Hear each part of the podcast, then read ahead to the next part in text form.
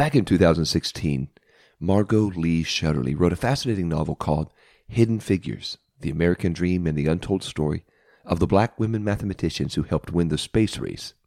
That's a long old title, but it's a great book. Recounts the lives of some forgotten pioneers who wisely and bravely overcame multiple obstacles to help others reach the stars. They were known as calculators, not the ones powered by solar that you could stuff in your pocket. They were human calculators. And these women were brilliant. They demonstrated their skills by engaging in some of the most complex math, even the most advanced computers of their day could not do. These human supercomputers helped to put an American into orbit around the Earth. At the height of the Cold War, their co-workers and their nation desperately wanted to beat the Russians, especially since the Soviet Union jumped out to such an early lead in the space race, surging past the United States with the Sputnik and the first human in space. But these women dealt with another type of war on their home soil. They fought battles of prejudice and gender discrimination on a daily basis. The Langley Research Center was segregated and prescribed not only separate restrooms, but also a segregated table in the cafeteria for black employees. If they were not belittled for their race, they were belittled for their gender. Well, these women were belittled for both. And yet, despite all these challenges, they acted in wisdom, outperforming their male counterparts, finding solutions others simply could not find in the math. And as America reached for the stars, these women mathematicians reached far beyond what anyone else thought they could achieve. Without them, the United States would not have won the space race. Their wisdom produced the tangible result of putting a man in Earth's orbit. Amid the flare of rockets, flashing cameras, and a sea of prejudice, the worth of these ladies of wisdom was forgotten. Until one day, thankfully, Margot Lee Shetterly told their story, and the world saw their sheer knowledge, composure, persistence, and brilliance in the face of adversity. It took far too long for their success story to get off the ground, but they proved that America could not soar unless these wise women helped their nation boldly go where it had never gone before and we'll hear a lot more about wisdom's works right after this. Welcome to God's Word for Life Lesson Companion Podcast, brought to you by Word Aflame Curriculum and the Pentecostal Publishing House. This podcast encourages adult disciples to think deeply about God's Word, further develop their personal relationship with Jesus Christ, and make a greater commitment to the purpose and plan of God for their lives. Let's dive into today's lesson and explore what it means to live out God's Word in our lives. Good day to you, God's Word for Life listeners. You're listening to LJ Harry. I am happily your host, and you're listening to the God's Word for Life Companion podcast. Today's episode stems from a lesson that was dated November 13th, 2022. It's almost 2024. Unbelievable. And it is entitled Wisdom's Works. Appropriately, in light of these wise women we take a look at Proverbs 31, verse 31, where the Word of God says, Give her of the fruit of her hands, and let her own works praise her in the gates. Wisdom's works. Maybe you've heard of the fable of the ant and the grasshopper. It shows the importance of planning for the future. The grasshopper played and whiled away the days, but the ant gathered food for winter. And during the summer, many might have viewed the grasshopper as the wiser of the two, but when winter came, the wiser of the two was the tiny ant.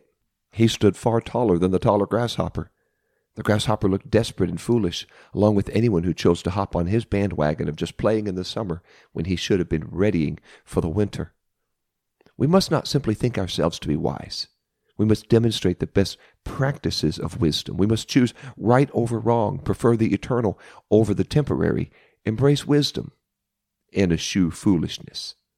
Here's a question as we get started what bits of wisdom have others shared with you? And why did you find that wisdom so valuable? Well, we read from Proverbs 31, but if you take a look at Proverbs 1, Proverbs 1 depicts wisdom as a woman. We know her as Lady Wisdom.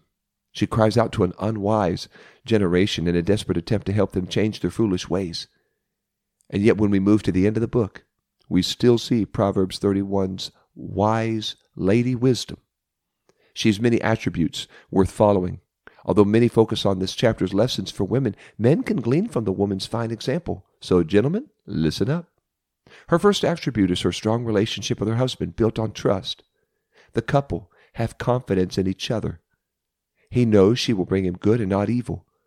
in our present day world of broken marriages and broken promises and separations and divorce.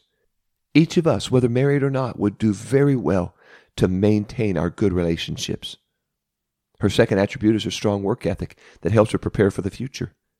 She makes garments and works diligently through the night, often getting little sleep before rising early the next day to do it all over again. If you want to find her, well, you can often find her at the spindle. The clothing she produces can be sold or used to clothe her household in scarlet, which is a beautiful color for all those Ohio State fans. They brace for the winter snows, and yet they're clothed warmly in the clothes she prepared, made for them. She herself wears strength and dignity and does not fear for the future. Her third attribute reveres her superior acumen as a businesswoman. Some might think business transactions are just a man's world. Bible says otherwise. The Proverbs 31 wise woman evaluates a field and purchases it. To increase the wealth of her family, she plants a vineyard. And whether she trades in garments or her vineyards yield, her business makes a profit. Most of these efforts center on her household, but her fourth attribute shows how she cares for others in her community. She gives to the poor. The needy knows she will be willing to offer them a helping hand.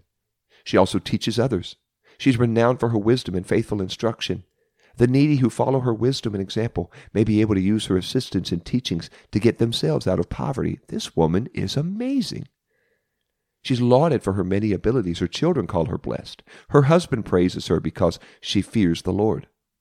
The officials in the city gates honor her.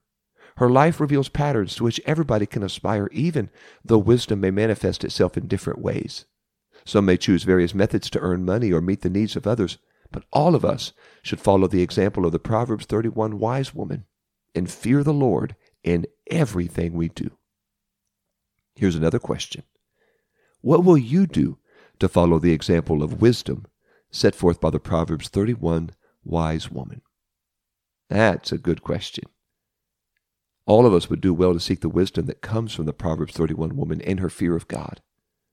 Our world is full of life coaches, self help books, purveyors, and peddlers of so called common sense. Yet we must diligently seek the wisdom of God. We discover this wisdom in Scripture. When we read and obey the Word of God, we find ourselves walking right alongside the wise. We share the wisdom and perseverance of Joseph when we refuse temptation. We learn from the many mistakes of Moses. Discovering our motives may sometimes be good, but our methods, eh, they need a little work. We strive to be faithful followers like Joshua, learning from one of the world's greatest leaders as we glean the knowledge required to take the children of slaves and grow and disciple them into one of the world's greatest fighting forces ever assembled. We see the power of prayer, fasting, obedience to the Lord through the godly wisdom of Esther. We recognize the importance of timing as we determine God has called us to the kingdom for such a time as this. To acquire more wisdom, we read Proverbs where we find very practical ways, many which are exemplified by the Proverbs 31 woman, on how to be wise. We learn how to work with others more effectively. We find passages that teach us to develop healthy relationships. Our time on this earth is very short, but we learn to prepare for the future by engaging in sound financial stewardship principles. The world has many books, but only one book, the Bible, the Word of God, has the breadth and the depth of wisdom we truly need to navigate this life and the life to come. We shouldn't allow the greatest book of wisdom to lie idly on our bookshelves and collect dust. We should pick it up, brush it off, and start collecting and enacting all its wisdom. It's wonderful wisdom. The fear of the Lord is the beginning of wisdom. And by the way, I read that in the Bible. We display this reverence, this fear, this awe of God through faith in Jesus. Jesus demands more of us than just signing a church roll or shaking a pastor's hand. Even when we repent and are baptized in the name of Jesus and receive the Holy Spirit, we still have work to do.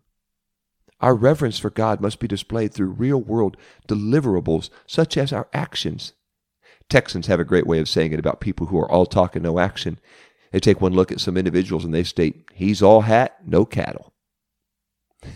Oh, now, in case you wonder what that means, here's what it means. People can go down to the a Western store and buy a 10 gallon hat, the big belt buckle, the sharpest pair of boots, even drive the biggest truck in town. They might look the part. But, as others might say, the proof is in the pudding. Having a hat and a belt buckle, a big truck, that really doesn't make you a cowboy or a rancher. What really makes you a rancher are what you ranch. When they fail to hold on to their hat, their buckle won't hold up their pants, and they forget to check for the snake that might be lurking in their boots, these pretenders, they retreat as fast as their scrawny legs will carry them. They came to tame Texas, but Texas tamed them. A lot of Christians can be the same way. They may dress in their Sunday best, carry their Bible right next to their heart as they enter the church building and spout off a few scriptures. But appearances can't hide their lack of humility and the deficit of inward holiness that no amount of outward holiness will ever cure like the disciples who couldn't abide Jesus' hard sayings. They put down the Bible when they read something that offends them and quickly run out of popular verses of Scripture to quote because they've not engaged in diligent study of the Word of God. Here's a third question. This is a pretty personal question. What parts of your life need evaluating? Where could you use some more wisdom in your daily life? Let me say it like this Are there any areas of your life you're all hat and no cattle?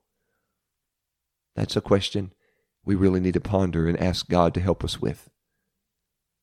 We might say the proof is in the pudding. Texans may say, all hat, no cattle. Jesus said it like this Wisdom is justified of her children.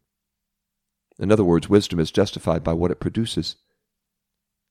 Sometimes things seem to be wise or right, but they fizzle out. But wisdom always withstands the test of time, and it is a tough test. Like the Proverbs 31 woman, wisdom's children rise up and call her blessed. We can't just simply follow theoretical teachings of wisdom. We must practically engage her teachings in our daily lives. When we come into the house of God, we may humbly realize we lack wisdom. Like the faux cowboy, we might even be pretenders. Like the rich young ruler, we may need to go a bit further in our walk with God, but if we continue to follow the Word of God and the preaching and teaching of the ministry of God, we can show ourselves to be faithful servants of the Most High God. It just takes time, takes effort, takes putting our trust in the Lord. Many of us stick around because we've tasted and seen that the Lord is good, and yes, He is. Chefs can work hard to use all the right ingredients to create the best dish, but taste, that tells the tale. And sometimes the greatest chefs are beaten by the simplest recipes. Their quest to come up with the newest culinary concoction could even be bested by a recipe grandma received from her grandma. The recipe for success that proves its wisdom over and over and over again. Technology in our world seems amazing, but we can't ignore that they were produced with the same spirit of ingenuity and diligence that led to the wheel, to the wagon, to the automobile, the electric car, and, and so on. Although some parts of the formula may change and some might even be, seem more innovative, the essential parts of the recipe for success will always remain. Now, what are some keys for success that don't change over time? Sadly, some people fail to learn the lesson of wisdom. They want the blessing without any cost in the present or the future. Many in Jesus' day likely wanted a Messiah to give them an easy victory over the Romans. They expected a crushing defeat and the inauguration of a new kingdom on earth. They reasoned that the divine power of the Messiah would require very little sacrifice on his part or theirs. Well, they were so, so far off. Jesus could have chosen the easy way out. He wrote the book. He even prayed for the cup to pass from him in Gethsemane. Jesus could have proclaimed all our sins were forgiven, just snapping his fingers, but he knew the law required a sacrifice, and he wrote the law. Jesus proved his love by dying on Calvary's cross for us. He not only showed his love for us, he revealed that our actions should be motivated by love themselves. It's essential for us to do right for the right reasons. And championing the values of wisdom, we see that wisdom enacted and motivated by love can forever change the world. We must show our faith in God and demonstrate our love for Him through consistent godly life. Daily, we must follow the wise path and develop our relationship with God through prayer, reading and meditating on the Word of God, and faithfully attending our church services with our brothers and our sisters. We must show our love for God by loving others. We should love our brothers and our sisters in Christ. Galatians 6, verse 10 states, As we have therefore opportunity, let us do good to all men, especially unto them who are of the household of faith. Like the Proverbs 31 wise woman, we should provide for our families and for the family of God. We should also love our neighbors and help those in our community. We can't simply worry about them being filled with the Holy Spirit without helping ensure their bellies are filled as well. James declared the importance of having faith with works. We must believe for their salvation and actively seek their betterment by meeting some basic human needs. The Proverbs 31 woman did not simply feed the needy, she also taught the principles of wisdom that made her a smashing success. Last question Whom do you know in need? And how can you help meet the spiritual and even physical needs others might have in your life? Okay, we wrap this up. The grocer often saw the older woman walking the aisles, pleasantly greeting other customers, generally brightening everybody else's day. Her hair had grown a bit grayer over the years, but her smile had never dimmed. She faced the passing of her husband with sadness and a courage to go on despite her loneliness. The supermarket was a place for her to gather supplies for the week and connect with others. She willingly and kindly offered advice to young mothers looking for the right baby products. She suggested recipes for young couples learning how to cook, and even boldly cautioned people playing the lottery to save their money for a rainy day. Some heeded her wisdom, others ignored it. Those who disliked it, they grumbled under their breath. They didn't want anybody to see them being unkind to a seasoned citizen. As she advanced in years and began to decline, so did the neighborhood. She remembered the day she could not do her shopping due to the police caution tape hovering over the broken glass. The robbery drove the original owner out of business. He retired in fear, selling the shop to somebody else. Aware of these rising crime rates and the drug deals happening right behind the store, the woman stayed in the neighborhood because she loved it, and it held so many wonderful memories. People were less friendly now. Some even talked back when she tried to offer her kind advice.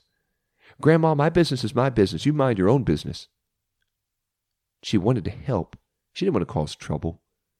Her voice of wisdom grew faint from the feebleness that naturally accompanies the aging process, but mainly because no one wanted to hear what she had to say. She knew very well that her decline was inevitable, imminent, but she hoped her beloved neighborhood could be saved. And then the unthinkable happened. As she finished putting the groceries into her car, somebody knocked her down, took her keys, and stole her car. She lay on the ground bleeding from a head wound, the assailant said to his partner in crime, She's just an old lady, man. Don't worry about her. She doesn't need this stuff. The assault led to her death, but she was not finished with life. People in the neighborhood were surprised to learn of the woman's wealth through saving, through sewing clothes for others, and even tending a garden to limit the amount of produce she had to buy. Just as she had given vegetables to others, she donated her savings to the neighborhood. Her will provided funds for a community center, educational programs, and even remodeled the dilapidated library. The old woman, so many ignored, became a local celebrity. Even the man who knocked her down turned himself in, unable to bear the shame of hurting this wise woman. He only wished he'd heeded the advice of Lady Wisdom before it was too late. Even though she passed away, she continued to speak wise words that could not be dimmed, not even by death. I'd like to lead us in prayer right now. Number one, I want to give praise to God for wisdom He so willingly gives. He gave us 66 books of the Bible, and one of them is chock full of wisdom from chapter 1 to 31.